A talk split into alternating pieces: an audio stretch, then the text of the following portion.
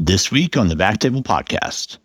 But if you, I, my suggestion, this is just from me, Tim Yates, not not an international guru of any uh, you know uh, any sort, just a, an operating IR out there. My suggestion would be if you're going to do it, it's always good to have another set of ears or a few sets of ears and a practice to be able to bounce ideas off of and have the support to be able to learn new techniques together and to sort of manage things together. If there is a complication, to hear someone say, hey, man, I've done a thousand of those and I had 80 of those complications. It's okay.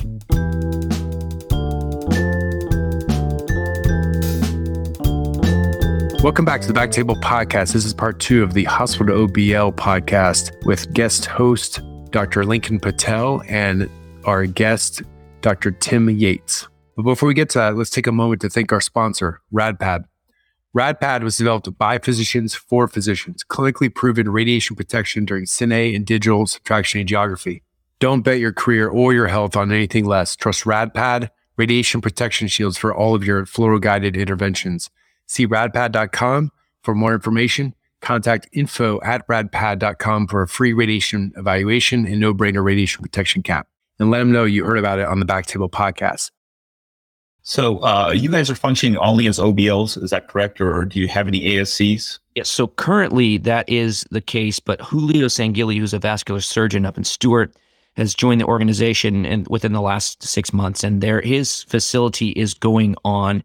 And the way they built that out was to be able to convert to uh, convertible to an ASC in the future if if need be. But everything up until this point has been um, has been run as an OBL simply because I think you know, overall cost. And I think reimbursement is generally better. I think we may get into some of that for most things, except for really dialysis work, at least that I'm aware of in my, you know, four months of being in the organization. Uh, so up until now, we haven't had anything, but that is, that is in the near future for us.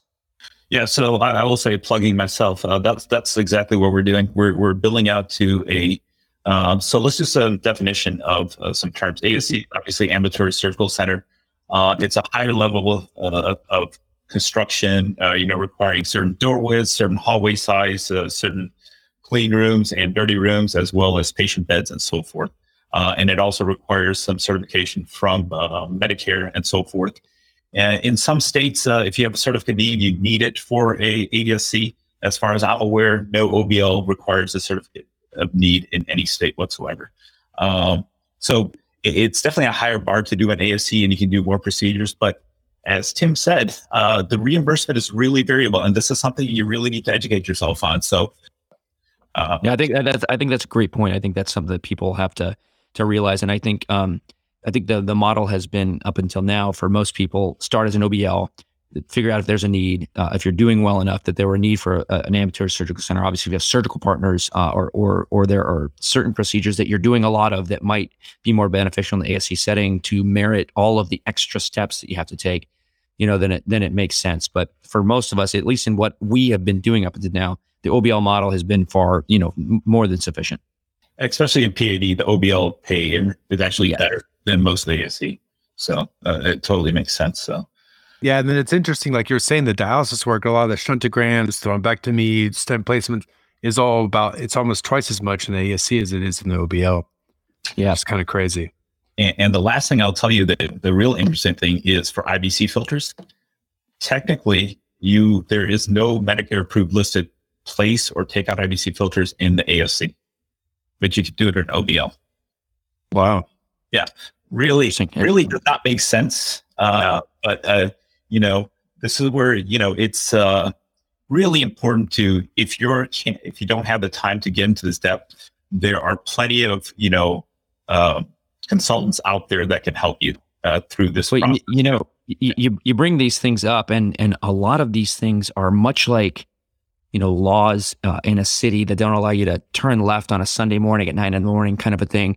Uh, in certain streets because they're just on the books and no one has taken the time to change them. And some of these don't necessarily have a modern rationale and require folks like us who are involved in this care to become involved with SIR PAC and other things to really to get more involved in, in the political action side of things.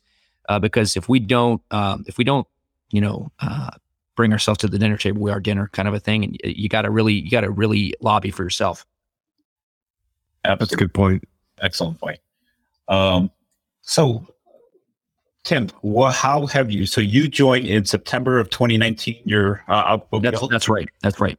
And so it's been just uh, four, five months. So how has it been? How has the transition been for you?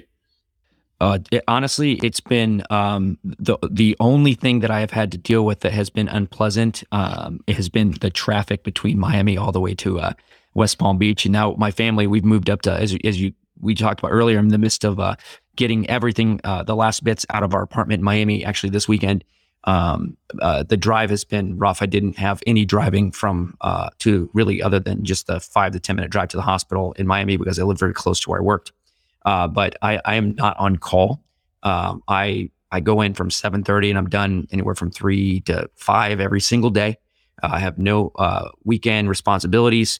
Um, the staff is phenomenal. Things are are super streamlined. The patients really get a much more concierge approach. Uh, it's it's it's fun. The staff is it's very intimate. I mean, I've really enjoyed it. I gotta be honest with you. Uh, one thing that I didn't think I was gonna like that I've really taken a liking to has been all of the marketing. Um, and uh, there's a there's a, a, young woman that they hired, um, and it just works um, up in the Stuart facility with with Sanguily. Um, and uh, Ross and, and I, we've really been putting our heads together about our strategy for tackling uh, social media and tackling uh, sort of a, a, new wave of, of marketing for the organization and trying to sort of rebrand uh, the organization. So that's actually been it's been a lot of fun, and that's sort of you know what we talked about earlier in the in the talk. You know, what were the list of things that I wanted? I really wanted to be in an organization where my ideas could be put to use and be respected. And this has been, you know, had nothing but support from these guys. Something that's completely the opposite of what it was in my former organization, uh, just because of the structure that uh, uh you know of our department. So it's been I've really enjoyed it. Uh, are you doing much uh, managing of uh, personnel? I, I, have to. Um, I, I, ultimately have to because at this point, uh, you know, I'm I'm running two different centers on two different days. Um, th- there's there's a certain point where it's so early on. Um, you know, I I try to sort of step back and look at things from thirty thousand feet and just try to sort of educate people. Um, the, a lot of those management decisions are ultimately squeezed simply because these were his centers before, and I, I, I respect him on that, and I I don't step on toes for that because you know you you, you can't bite the hand that feeds you. You want to support uh, and sort of fill in. And honestly, man, I mean, um, you know, I I could come in with a lot of preconceived notions about how I think things should work, but that's not the culture maybe that I'm in now. So I I it's really the onus I feel like on me at least for the first really 12 months is to learn the culture there and to try to integrate into the culture and then bring some new things to that culture that will help it to grow. But you can't know what those things are even four months in, I, I, I know people now and they know me, but you know, it's uh, there's a period of time where you got to kind of work into it. Uh, so I want to give a plug back to Aaron's podcast episodes number 36 and 37. Uh, 36 was with Mary Constantino talking about UFEs, and 37 was about peripheral artery disease and OBL. If you have not listened to those, I think those are fantastic and, and well worth a listen. Uh, I just want to reference uh, uh, Mary made a great uh, uh, anecdote about one patient, and I thought it really captured the difference between being in a hospital and being an owner OBL person. And that's what she she had a patient that was having pain. Most of her UFE patients go home. Uh, she had a patient that called that was having severe pain. And you know, if we were in the hospital setting, what would we do? We send them to the ER, right? She took the step to open up her center, bring her nurse in at nine o'clock at night, get the patient's IV dilaudid hydration for two hours from nine to 11, and then she was able to go home. To me, that epitomizes what, how much better quality you can provide if you're willing to take that extra step in ownership of your patients. And uh, is there any, you know, anecdote that you can see specifically that you've had so far that, that, that would mimic something like that? Well, look, uh, I'll, I'll, yeah, I'll give you a couple of anecdotes, but uh, I think first and foremost, you, you said something really important there: ownership ownership is critical here. Um, um, ownership, you have to own your patients. It's very, very different. They, you, you, number one, you, the whole idea is to not have them go to the hospital. Now, the hospital's not the, the, the bad guy in the room. A hospital has an incredibly important purpose. But if you're treating something that you purport that can be done in an office, it should be done in the office. You know, we have uh, in our facility, we do have the ability to have overnight observation if we need to. it's just going to cost us money to to fund that nurse and have the lights on and have the monitors on during all of that time. But if it's the right thing for the patient, then you do it as a business owner, right? You do it because at the end of the day, it's going to bring you more business. You want your current business partakers to love you. Word of mouth is everything. You have to support them and treat them as if, if you don't, they're not going to come back because guess what? They won't. They'll find somewhere else.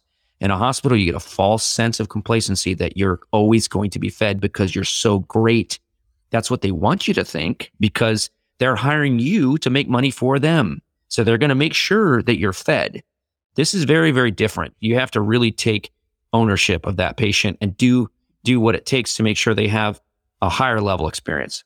Look, if you, if you set expectations right, you know, Aaron, I think, uh, and Lincoln, I think, you know, and all of our listeners here, it's it's critical. There's no nobody wants the wool pulled over their eyes. And like I said, you know, my, one of my goals was to have a team of people working in the facility where I'm working that's sort of like a Navy SEAL team of highly specialized and trained people that kind of are in it to save that person's leg or to clear that DVT or to you know, treat that that hepatocellular carcinoma to, to try to make that patient's life better. If they understand what's at stake and they have buy-in and they understand the expectations, if they you know they're not going to complain if they're the right people, and, and it's really critical. So it's just you, you know as as any business, you're only as strong as your weakest link, and you have to understand who your players are and it's not always going to be perfect. Uh, in fact, it's never perfect, but it can be significantly closer if you at least set the stage right. Yeah. Um, questions about uh, your your your practice uh, about additionally in addition to managing people, how and you may not be involved in this, so if you're not, that's uh, getting on insurance plans uh, to you know which systems uh, you know you, you have uh, purchasing power over and, and so forth. Who who does all of that negotiation for you? It's a good, question. So, so at this point, Palm is big enough that we have, uh, you know, we have CEO, COO, we have CFO, we have people that are managing uh, administration, we have people that are, are managing these types of questions. We have a coding specialist, um, and we have um, sort of our insurance gurus too. So, um, what's what what I'm seeing isn't so much of tr- you know trying to get on plans. Like currently, I'm obviously in a in a ramp up period where I still have you know, I've pretty much coverage across all of the coverages for the centers and for Dr. Swee, but there's still some things where I'm lagging and might take six months to get on, and then reimbursement might lag another three months, that kind of a thing. But what I'm seeing more is um, is actually, you know, now that we have more centers, now that we're doing more cases, some insurers are actually seeing um, that our cost is going up relatively because we're doing more work. So I've actually been in with some of the big HMO uh, meet, and also one of the, the, a couple ACO meetings where they're talking about you know uh, overall cost of X procedure versus X procedure, you know, and it's funny, uh, you know, there have even been a couple situations where we're you know being told we're costing too much um, uh, for you know the lower extremity angiogram, for example, with or without atherectomy. Uh, despite the fact that it's even more expensive in a hospital, they still want their outpatient care to be to be cheaper. So I'll be getting some more of the uh, higher level organization. How can we continue to be your business partners? Um, and how can we sort of grow with you? And how can we do right by you specifically, which is actually very challenging. In a hospital, you treat everybody sort of the same, right? Because you know they're in the hospital, that things are going to get covered, uh, or they're you know they don't have coverage, and you're doing it as a pro bono thing because they have a problem that needs to be treated. Here, we have to sort of be cognizant of what the payers are trying to do, what their goals are, and we may not be able to treat patients necessarily. Um, uh, you know, uh, it doesn't sound right to say the same, but um, you know, ultimately trying to be cost conscious in certain scenarios uh, because you know our partners need are in a tight period or whatever. So those are things you don't necessarily consider until you get to the outpatient market, and and each payer is different. Uh, but you're not dealing with the negotiations yourself. You're you have a I am uh, not. I am not. Correct. And correct. So, so I will say, uh, just to give additional information to you know IRs that are trying to get into this, and and I know it's very daunting. The even the thought to how would you get on an insurance plan to how you would negotiate. Uh, you know that would make most radiologists you know very uncomfortable. Uh, but there are organizations. Uh, I know they're in the Dallas Fort Worth area. They're called you know physician and integration associations or uh, different uh, variations the same. These are physicians that have banded together, usually uh, solo practitioners that have banded together that have already a set fee schedule and you can automatically get on their plans. Uh, the one in Dallas is called Southwest uh, Physicians Association or SPA. And for $950 a year, you are automatically their plans. Now, most of those are geared towards primary care, so it will may not be to your best benefit. Uh, SPA has some uh, vascular surgeons with their OBL, so it would be something that you could get on immediately and, and get on plans. So that's an alternative option.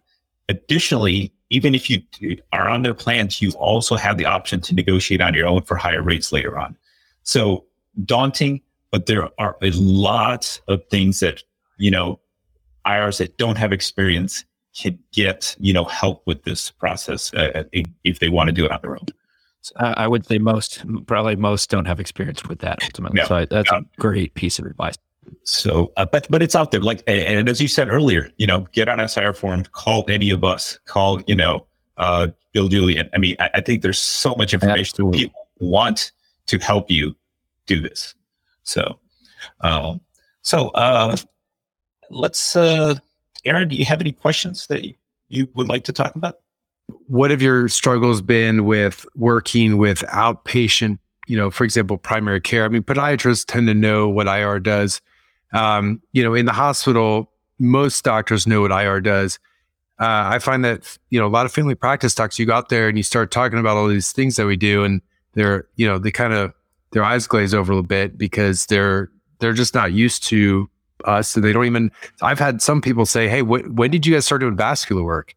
You know, so it, those that's a challenge, I think. And I was just curious to know what if you've experienced that in your marketing. Yeah, Ab- absolutely. At something very, very early on, I started realizing, you know, I, I would go into an office and they would say, "Oh, so you do vascular?" So I say, "Yeah, but we also uh, offer X, Y, Z, A, B, C, D, E, F, G."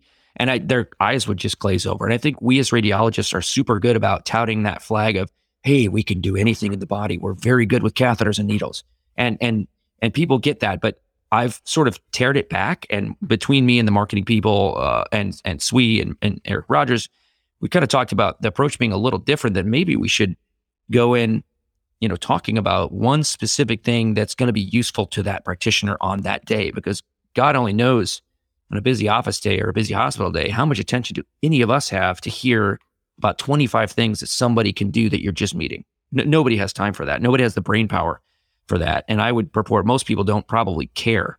But if you say, hey, look, you know, how are you treating your patients with venous stasis ulcers in your legs? What, how are, are what, what wound care are you doing for them? What are you prescribing for them? What type of stockings? They're going to say, oh, uh, well, actually, you know, why don't you, you know, if you have a question, give me a call. Here's my cell. Give me your cell phone. So if I have a patient of yours, I can talk to you about them as opposed to having you wait for a report from my office staff and let me help get your patients back to you and be happier with you know with their current situation. So i think when you're marketing i think it's really critical to have just a nice easy spiel right? You have to you have to tell them something but i would try to actually keep it simple um you know and, and have a target that you're trying to get to because if you make it too broad it's just there's no message. Yeah i totally agree with you. They don't come they don't come away with anything then they just like they just throw your referral pad in a, in a drawer somewhere and you'll never 100%. get a patient from them. Hundred percent. I, I take it a kid, uh, Tim, to you know consenting patients. Uh, I don't want to give them a laundry list of complications. Give me the one or two things that you're really worried about going to happen. You know. So great analogy. Great analogy. Yeah, for consent, that's a great one. They have to know this, the things that are most likely to happen and what are the severe things, but they don't need to know all the other stuff. It's just, it's not going to sink in. And, and and I think you made a great point in that. Give yourself a number you need to be available to your referring physicians and you need to be able to communicate back to them um, immediately, uh, you know, results and, and so forth. So, uh, guys, it, honestly, uh, you know, that is, that's your, that's your mainstay. If you're going into an office, you are going to become a ghost in public because people aren't seeing you at the hospital cafeteria. They're not seeing you at the tumor board. They're not seeing you at the medical staff meetings, and you, are going to take that for granted. But all of a sudden, you're going to be doing cases and busy in your office. But you know, you see a name on a chart, you don't know who that doctor is. If you don't know them, they don't know you. So this is a great way. I mean, honestly, just going out and like having just a happy hour or just going there and you know just sitting down and talking for five minutes. Say, hey, I'm not going to take your time. I just literally am new in the area and I just want to meet you. I'm taking care of some of your patients. Thank you for sending. That actually carries a lot of weight. It's not going to carry weight with everybody, but for the few that it does, you might be building sort of a you know, profession long uh, uh, relationship there. That's it's critical that you really have that personal hands on touch. Yeah, that impeccable follow up. I think you mentioned in your in your talk, and I think that's that's totally key because anybody who is uh, has that shared goal of taking excellent care of the patient is going to appreciate that. In, in excellent care and referring back to, uh, let's talk about complications. And I know you want to take care of them in house, but could you touch uh, base on do you have a transfer agreement? Do you have, you know, I know you have a vascular surgeon on board, but someone who you can uh, get help if you have complications? And uh, how do you make sure you follow up with your patients that, that may be admitted? Okay, so we, we, we have a we have a, re- a really good system for all of these things, and um, you know there are other options, but I'll start with um, first off, the, we have a vascular surgeon in our organization, but he's an hour, hour and a half away. So by no means is he somebody that I can rely on to take care of a, a problem. So it's all the onus is all on us. So uh, the the first most important thing about de- managing complications is to not cause them, and then the second most important thing is to not cause them, and then the third one is probably probably not to cause them. So you have to pick your patients really well and you have to be honest. Um, I will tell you that if a complication can happen in a hospital and it can happen in an OBL, it will probably happen three times more in an OBL than it will in a hospital. I don't know why that is, but you know, you have to be very judicious about when is the time to stop. Um, I'm not going to give you guys a, hey, stage them and do the proximal part of their SFA today, the mid part of their SFA and the distal SFA. That, I think that's highway robbery. But for a sick patient who's, you know, on the edge of being maybe too old or too frail, but is relatively functional and may need to have like a complex CLI procedure, if they've got COPD and heart failure and they've had strokes and they aren't anticoagulation and other things, it's nice to do them in the office. But sometimes that might be a patient that you do just take them to the hospital.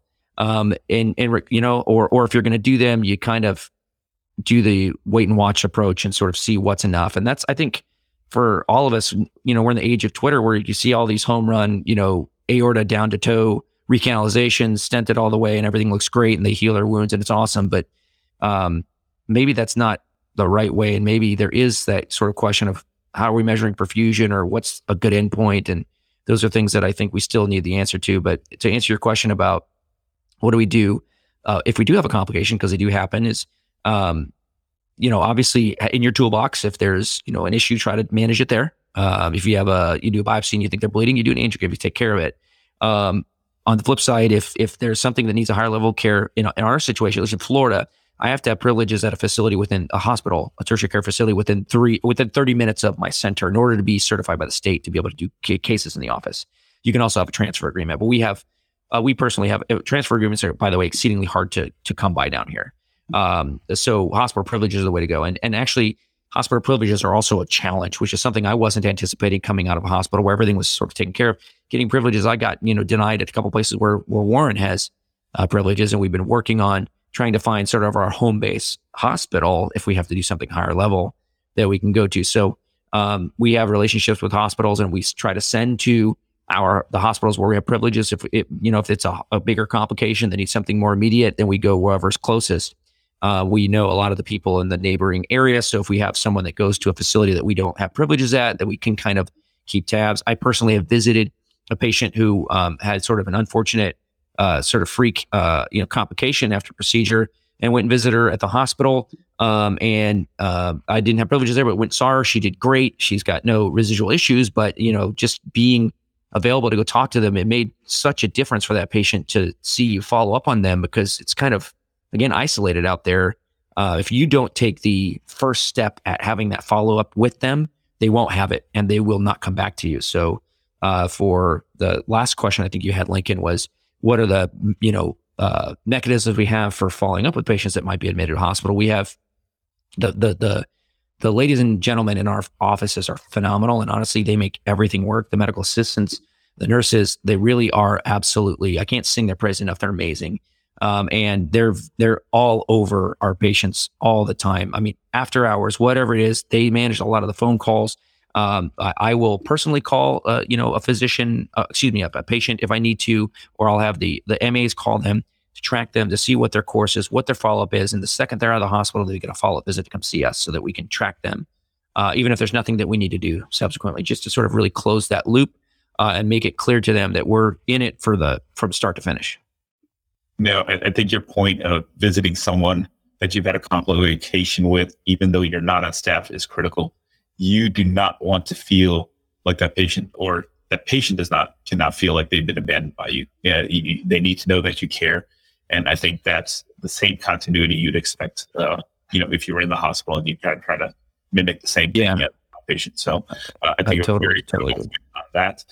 Um, so that's uh, fantastic. It, it, just to reiterate the point about uh, getting hospital privileges. Uh, you're able to do it in Florida. In Dallas, I think that'd be a great challenge. Uh, you know, we have three or four very, very large radiology groups that pretty much have exclusive contracts.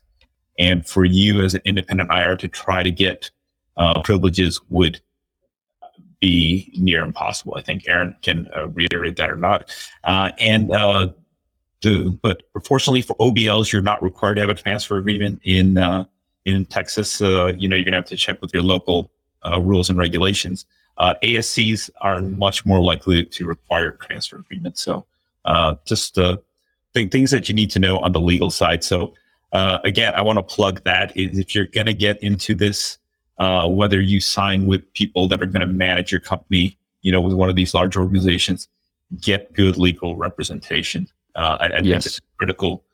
you do not want you know, you, you may, you're giving up your hospital practice. You do not want to be beholden to somebody else with, without un, unknowingly being beholden to somebody else, unfortunately, because those, they're businessmen. They're there to make money and they will do it off your back if you, if you're not cautious. They will. Yeah, they will. Um, so, uh, Tim, are you collecting and publishing your data and, and how are you collecting it? Uh, great question. Um, as of yet, actually, Warren and I have been talking about. I I, I was the the um, principal investigator on a couple of trials at Sinai before I left there, um, and as of yet, uh, simply because of um, sort of the organization um, in the offices right now, and because we're between two places that are like forty five minutes to an hour apart, uh, maybe an hour and a half apart. If we're going out to West Palm, it's a little. It's been it's been challenging. So um, there's a there's a another uh, doc that's uh, tempting uh, or is uh, sort of playing with the idea of joining who has some research personnel that would come with them. And they were, so there's some discussion within the organization to have sort of a new division of research so that we could uh, do trials and original research and publications uh, uh, uh system wide, because I think there's a tremendous opportunity with so many operators all in the same, um, you know, electronic medical record. Um, and with similar sort of goals to be able to sort of publish our experience as a mid-sized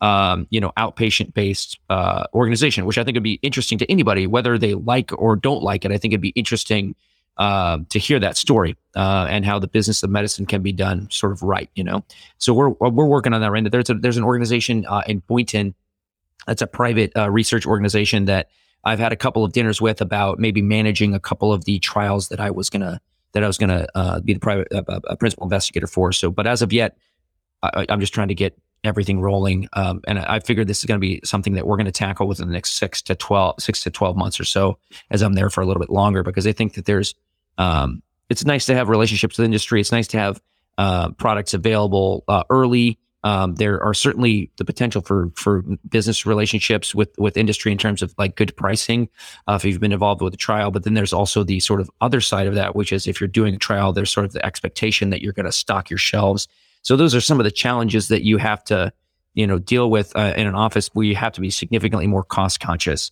Um, so we're we're we're juggling those. As of yet, I don't have a way to to gather that data, but Swee and I are very cognizant of that, and we're we're planning for it as we as we open up our third center. Yeah, and it may not be critical now, but going forward, as you know, the tech savvy generation gets older and older, where we're going to have to treat them. You know, the, our Medicare population is probably not going to use uh, you know, Yelp to look at us, look us up, but the younger generation definitely does. And, and, I have the younger people asking, how many of these have you done? What's your rate? Totally. And that's something we're going to have to adapt to, uh, to give totally. information. So, uh, the critical going forward. I totally agree. And, and honestly, as, as um, you know, like, like I was telling you, you know, we we are our banner is to tell you know payers um, and referring physicians that ultimately we're going to cost you less because we're in an office, which is not always true. By the way, it's not always always always true. Most of the time, comparatively, if you've got a person with a prolonged hospitalization and other procedures happening, DRG, blah blah blah blah blah, you're going to spend more money in a hospital. But it's not across the board. Um, but as we're being rated on quality, as we're our outcomes are being further tracked, we have to have a way to to. We should absolutely prospectively and proactively be the ones showing the data as opposed to someone else finding it out for us and us sort of, you know, uh, blah, blah, blah, what am I, what do I say? What do I do? I don't know the numbers. You have to, you kind of have to do that prospectively. So we're, we're very aware that I totally agree with your point. Uh, finally, uh, on PAD, there sure seems like uh, the buzz is there's going to be reimbursement cuts coming. Uh, what are your guys' concerns about that? And uh, have, have you pivoted to anything, or uh, what's your uh, understand situation. Yeah, I mean, I, I, will tell you this: um, uh, they every single year say that costs are, or prices are going to or reimbursement is going to get cut every single year. And the last few years, when they said it was going to go down, actually went up. Um, it's in. I think it's inevitable that you're going to see reimbursements cut for atherectomies and things like that, and that's fine. It, it's okay. I think Aaron made a really critical point that sort of as radiologists, we're we're positioned uh, uniquely to fill in that portfolio. And I've that was one of the first things I said in my first meeting with Eric Rogers and Warren was, I, I want to do, I want to be your outpatient, you know, oncology guy, and I want to build your vein practice, not your your superficial, but your deep vein practice uh, for patients with legitimate compression syndromes and post thrombotic disease, so that we have other things in the pipeline that are already rolling when prices are cut for atherectomies and peripheral arterial disease management in general so that we're not like caught by surprise and we don't have to take a huge hit. So that, you know, those are a couple things I'm personally passionate about, you know, doing outpatient Y90 or chemoembolization when feasible, uh, RF if we have some of the other imaging uh, modality capabilities, those kinds of things. And I think you just have to, it's, it's dumb or it's very blindsided of a, of a business person to say, well, I'm in the gravy train right now. It's going to go forever. Never, nothing goes forever. You know, nothing goes forever. So you always have to have a new strategy and you can't get complacent. And I think that's definitely what we're, what we're doing. Uh, so uh, what I'd like to end with is just talk about uh, the new two-year IR and direct IR programs and how you think that's going to change this OBM model and what is the potential for some of them going straight into OBL without ever going into a hospital basis and is that a consideration if they've had two years of you know training um, you know, when I when I've been a speaker at uh, training courses, or I've heard trainers talk to trainees, you know, the um, I, it's it's it's really going to be dependent upon the skill level of the person and how honest they are with themselves. I mean, nobody likes to talk about complications, guys. No, nobody does. No one wants to admit that they have complications because when they happen, they happen to a human being. And in 99.99999% of those complications, something happens that you don't want to happen to a person that you have rapport with, that you actually care about and you want a good outcome for. So it's it's it's really painful for the doctor to have a complication, not only because you feel kind of like all of a sudden you're under that spotlight like did I do something wrong? No, I did the same thing I do every single time and this this was that one statistically significant case where I had a complication. But, you know, I I think for a person coming out planning to do high level complex stuff, complex PAD, complex venous central recanalizations that have potential risk for you know terrible thoracic complications, um, you know oncology procedures. I think being in a hospital for some of those things gives the umbrella as you get your skill set. Um, you know, to sort of get comfortable with what you can and can't do. Because early on, when you come out gunslinging, you, you get a false sense when you start after you get over that initial hump, or at least I think I did. I said, you know, man, this is really scary the first, you know, few months of doing this. But then after a while, I'm like, okay, I've done this a few times now and I feel more comfortable and I can manage this. Um, and you do a few for a while and things go well and you think, man, maybe I'm, maybe I'm not too bad at this and I could do this for a while. And then you'll have a complication say, oh, shoot, I, maybe I didn't see this or I didn't predict this or person has contrast nephropathy. I didn't hydrate them well enough or whatever the story might be. And so you have to always be sort of preparing for that. And I think if you go into an office, if you're going to do that, um, I think uh, my suggestion for the new trainees would be make sure that you're. I think going and doing it alone, right out of the gun, I think is a, is is very challenging. Now, that's not to say there aren't entrepreneurially minded, business savvy people with a great skill set that couldn't do it straight out of the bat, right, and build it up from the beginning and do really well financially and professionally for their entire career. But if you, I, my suggestion, this is just from me, Tim Yates, not not an international guru of any uh, you know uh, any sort, just a, an operating IR out there. My suggestion would be if you're going to do it, it's always good to have another set of ears or a few sets of ears and a practice to be able to bounce ideas off of and have the support to be able to learn new techniques together and to sort of manage things together. If there is a complication, to hear someone say, Hey, man, I've done a thousand of those and I had 80 of those complications. It's okay. It is what it is. You know, you don't think that when you're alone in isolation. And the other thing, too, um, if you're fresh out in practice, you're nobody. I don't care what fellowship you went to. I don't care what college, what med school you went to. I don't care what your goals are. Nobody knows you. So if you aren't a known quantity, it can be really challenging to sell to that referring doctor.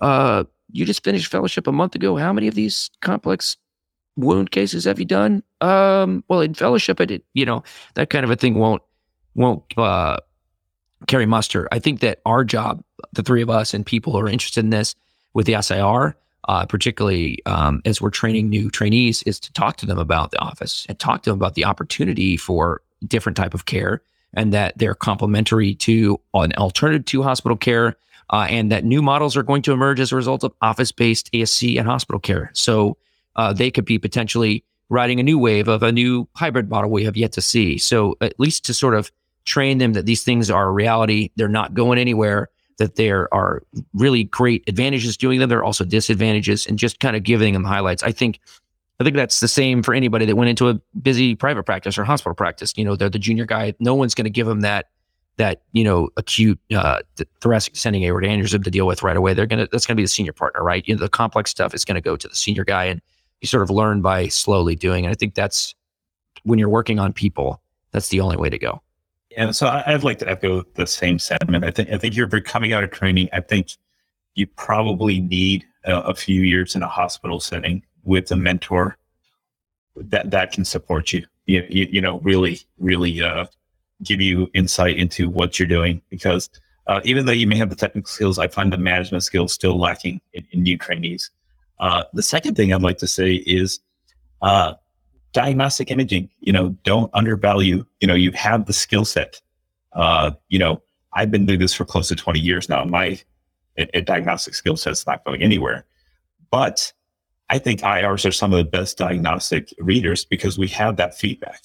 And, and so uh, don't undervalue, you know, your ability to help your clinicians and therefore make you valuable as an IR on top of that. Just uh, so I, would like to just you know keep your keep your skill set diversified uh, if you're coming out of training. Uh, I think that's critical. Um, you never know what you're going to need to market until you're in the market you need to market to. So if you cut yourself off, the only thing you're cutting off is you, right? You got to always be able to offer. You don't like mammo, but they need a guy to do mammo and IR. You might be the one to get that job and be able to pay your bills and and then build it out. Whatever the story is, he, I totally agree with you. I think it's a great, great point for especially for new trainees starting a job. It, it's you can't be so so so demanding and so so so specific early on or you can but you should also be flexible to know that you have to work into it because that's just that's just reality. Yeah so uh, what i'd like to end it with is uh, i think uh, this is definitely the wave of the future. I think all three of us agree on that. There's no question about that. And really the vast majority of irs have the technical skill to do it uh, depending on where you're in your career, will depend on how you go about doing it, whether you have to partner with somebody, whether you can do it independently. But the final thing is, is just knowing you as a person. Are you capable? Do you have that growth mentality? Do you have that entrepreneurial spirit to make that decision, whether you can do this? And the only way you're going to be able to know that is to get out there, go visit centers, talk to people, and, and use the resources that you have available. Great, great points. Uh, I want to thank you guys so much. If there aren't any uh, further questions, I think this was a great discussion. I think you guys uh, have a phenomenal show. Uh, Lincoln, it was great to have you co-hosting. Aaron, thanks for thinking of me. I'm honored to be uh, here talking to you guys about my personal experience uh, and for whatever it's worth. I'd like to be a resource to anybody that's here listening uh, through Instagram, Twitter, my uh, email, things. Everything's available. So I, I really, uh, you know, let's keep the dialogue going and let's build the next generation. Just remember, growth mindset's everything, and you won't know if you have a growth mindset until you do it. And if you don't do it, you'll never know. And there's no reason to leave it on the table. We've got a short time here. If you think it's the right thing for you, seek out the resources Lincoln talked about. Seek us out and uh, and make it happen. Thanks again, Tim, and thanks, Aaron, for uh, organizing everything. Thank you so much for listening. If you haven't already, make sure to subscribe, rate the podcast five stars, and share with a friend. If you have any questions or comments, direct message us at at underscore backtable on Instagram, Twitter, or LinkedIn. Backtable is produced and hosted by myself, Aaron Fritz, and co-hosts Chris Beck, Sabeen Dhand, Michael Barraza, Brian Hartley. Our audio team lead is Kieran Gannon, with support from Caleb Hodson, and Ness Smith Savadoff. Design and Digital Marketing led by Brian Schmitz, with support from Zubi Sayed, Article and transcript support by Taylor Robinson, and Delaney Aguilar. Social media and PR by Ann Dang, and newsletter by Lauren Fang. Intro and extra music is Ripperoo by Skeptic Moon. Find us on Spotify or at local live music venues in New Orleans, Louisiana. Thanks again for listening and see you next week.